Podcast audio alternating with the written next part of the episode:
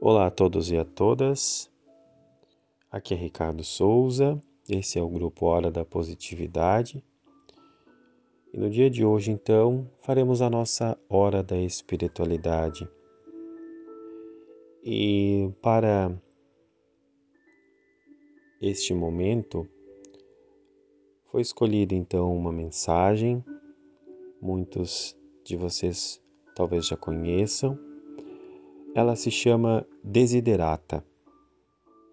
Ela é uma mensagem que até então se desconhece o autor. Eu a retirei do livro Coletânea de Mensagens. E para o dia de hoje, então, nessa nossa Hora da Espiritualidade, eu farei a leitura.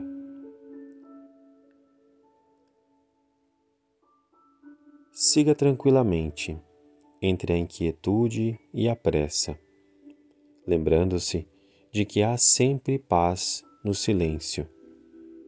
Sem se humilhar, mantenha boas relações com todas as pessoas. Fale a sua verdade clara e mansamente, e ouça a dos outros, mesmo a dos insensatos, pois eles também tem a sua própria história. Evite as pessoas escandalosas e agressivas. Elas perturbam o nosso espírito. Se você se comparar com os outros, você ficará triste e magoado, pois haverá sempre alguém superior e alguém inferior a você. Você é o filho do universo, irmão das estrelas e das árvores. Você merece estar aqui. E mesmo sem você perceber, a Terra e o Universo vão cumprindo a sua missão. Desfrute de suas realizações, bem como de seus planos. Mantenha-se interessada em sua carreira, ainda que humilde, pois ela é um ganho real da fortuna do tempo.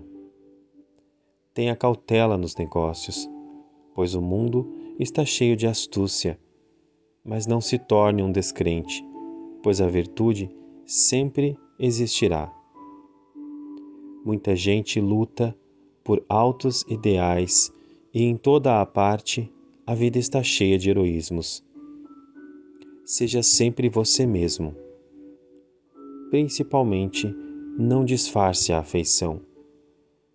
Nem seja descrente no amor, porque, mesmo diante de tanta dureza e desencanto, ele é tão perene quanto o infinito. Aceite com carinho o conselho dos mais velhos e seja compreensivo com as inovações da juventude. Alimente a força de espírito que o projetará para o sucesso, mas não se desespere com os perigos imaginários. Muitos temores nascem do cansaço e da solidão.